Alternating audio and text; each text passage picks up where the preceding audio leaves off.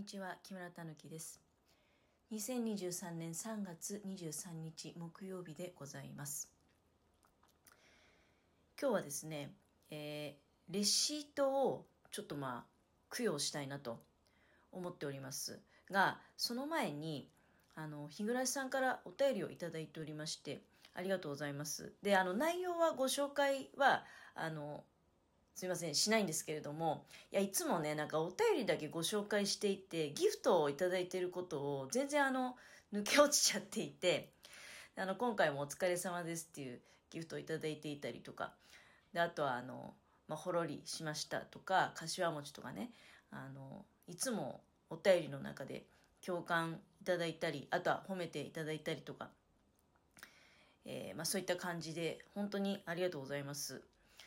で、まあ今、あの、お便り返信するボタンを押してしまってるので、まあそのいただいたお便りの本文もあるんですけれども、まああの、あえて、え読む、読まずに、ただあの、お礼だけお伝えしたいと思いまして、なのでお、お返しトークっていう形で多分、あの、日暮さんのところに、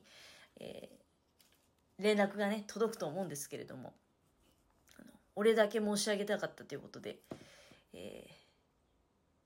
そういったことでございます。はい。で、あの、あ、そうそう、もう一個ね、なんか、これって、え、どういうことっていうのがあるんですけど、あの、スマホの、こう、それぞれ、なんていうの？ボタンっていうかさ、あるじゃないですか。アプリのね。アプリがこう、角が丸い四角形で、全部こう表示されてるじゃないですか。なぜかラジオトークだけ一回り大きいんですよ。なんか、それってどういうことなんて不思議なんですけれども、多分まあ、他の方もそういう風になってるんじゃないかなって思うんですけどね。え非常に不思議でございます。まあ、特に、その一回り、なんていうの、そのアプリの、あの、表示がね、一回り大きいっていうこと以外は何も不具合はないんですけれども、ただまあ不思議だなとえー、ということでですね、本題に入らせていただきます。レシート供養っていうのはどういうことかと言いますと、まあ、今私の目の前にですね、大阪で、えー、いろいろこう買い物とかね、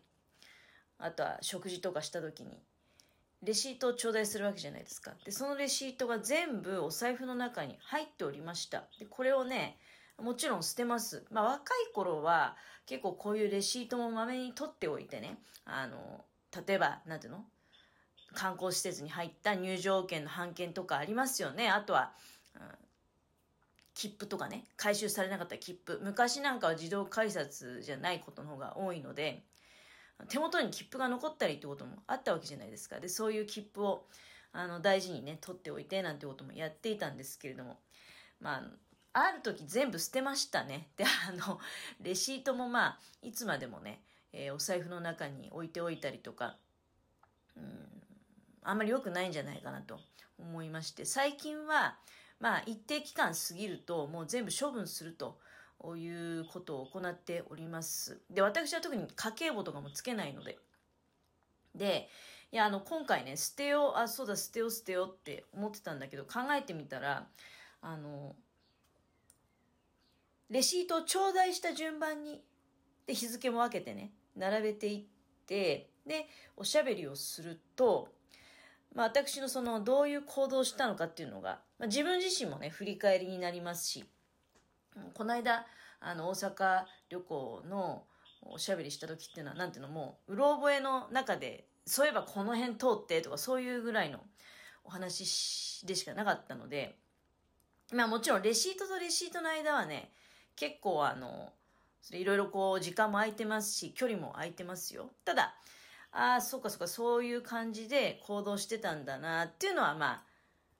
理解できるじゃないですか。で、それってなんか、あの、おしゃべりのネタになるかなって思いまして。で、おしゃべりした後に、まあ、そのおしゃべりをすることでね、レシートについて語ることで、レシートに対するまあ供養ということで、えー、心置きなく処分することができるのではないかと思います。この調子だと2回ぐらいかかるね。で、あのね、そうそう、レシートに関して私、ちょっと最近、最近っていうかそうです、数年前ぐらいからかな、考え方が変わったことがあって、それは一つお話ししておきたいんですけど、レシートを見てね、あの、買い物して、レシートいただいて、で、その時に、ああ、こんなん使っちゃった、ああ、みたいなことを結構ね、あの、ちょっと前までは、思ってたのね。30代半ば、40代ぐらい。まあ、結婚して最初の頃なんかはね。あの、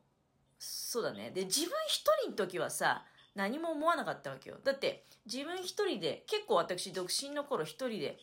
お出かけとかドライブとかよくやってたんだけど、一人の時って、止める人がいないんですよね。だから、あの、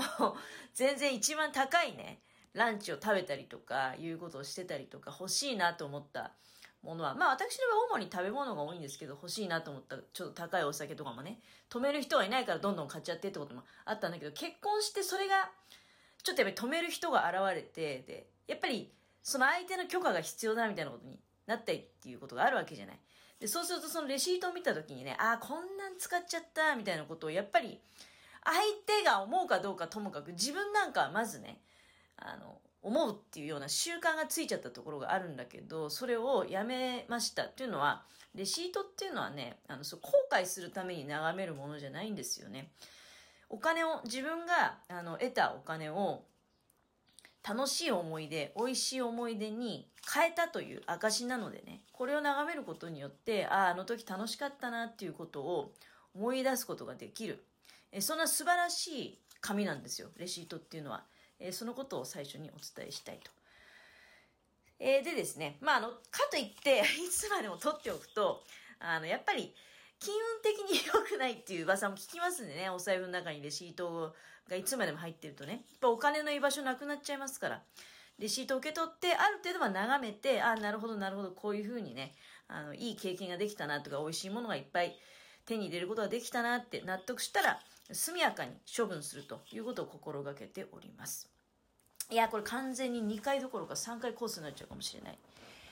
では、えー、レシート供養を始めてまいります。喋りながら、喋り終わったらもう、隣にゴミ箱置いてありますからね、ポイッと捨てるわけでございます。まずね、3月14日、えー、7時13分となっております。結構ね、8時10分だからのフライトだと思うので、相当早く、えー、あ、そうそう、場所を言ってないとね、新潟空港国内線スナックです。要するにもう搭乗口の中に7時13分の段階で入っちゃってるってことね。あの、フライトは8時10分なのに。どんだけ気が早いんだよっていう話なんですけれども。えー、新潟空港の国内線スナックで何を買ったかと言いますと、はい。あ、ちなみに私、ここね、えっと、6、7年前ぐらいかな。この国内線スナックでお仕事させていただいておりました。えー、そうなん？みたいな。ね。あの、そうなんですよ。はい。で、えー、手巻きおにぎり鮭。それから、これを2つ買ってますね。手巻きおにぎり、明太子おにぎりを2つ買っております。それから、えー、コカ・コーラの爽健美茶 300ml を2つ買っております。全部で840円。これはまあ朝ごはんってことですね。あの、出かける前に台所使うの嫌だなっていうことで、もう起きて身支度を整えたらね、すぐに出たんですよ。もう要するに水ひねったりとかね、まあ歯ぐらい磨きましたけど、水ひねったりとか、ガスつけたりとかそういうことは出かける前はやめましょうということで、そのフライトの1時間前に、もうあの国内線スナックお世話になりまして、で、えーおにぎりとそれからお茶を買ってそこで朝ごはんを食べたということでございます。この次にねあそうそうそう。今出してなかったレシートがあったから持ってきたんだけどこの次に、えー、発生してるレシートはですねクレジットカードのご利用控えという形なんですが、えー、これは乗車券。あの、リムジンバスですね。伊丹空港から大阪駅に出るためのリムジンバス1人650円を2枚クレジットカードで購入しました。最近はクレジットカードで買えるので非常に便利ですよね。はい。えー、あ、国内線スナックの時はね、現金使いました。現金で買わせていただいております。その次に出てきたレシートを、これは、あ、全部まだ今14日ですよ。14日のお話ね。日付ごとにあの分けていきますので。えー、11時33分。はい。これは午後一蓬莱難波中店というところで、えー、宅配を 送りを送ってしております。あの、このね、午後一の蓬莱っていろんなところにお店があるんだけど、宅配を受けてくれるのは、この南波中店っていうところだけなんですね。なので、えー、なんでこれね、あの、わざわざこの最初の日にやってるかっていうと、私の実家に、やっぱ大阪といえば、お土産はね、あの、近しい身内の人とかに送るのは、午後一が一番、それを宅急便で送るのがね、一番いいんですよ。で、家のものはね、なんか適当にその辺の、あの、午後一で買って、で、自分の手でね、あの、荷造りして送ってくれてたらしい。だけど、それって、ちょっとあの、どうなのかなって私はね、あの、やっぱり、直接お店の方で、あの、宅配してもらった方がいいと思って、で、えー、この午後一の蓬莱南波中店で、えー、十日町の方にこれ、ね、1万2120円なんだけど、これは2件分です。あのー、後々で、まあ喋ろうかなと思ってたんだけど、自分家にも、ここにもね、自分用にも送ってますんで、はい。だから6000円ぐらいの、まあ、ものを十日町と自分の家に送りつけているということでございます。まだね、あの最初の日の午前中の部門で、えー、1回目のおしゃべり終わってしまっておりますが、ちょっと最初にいろいろね、あの、レシートのお話以外のことをさせていただきましたので、2回目からはテンポよくレシートのご案内をしていきたいと思います。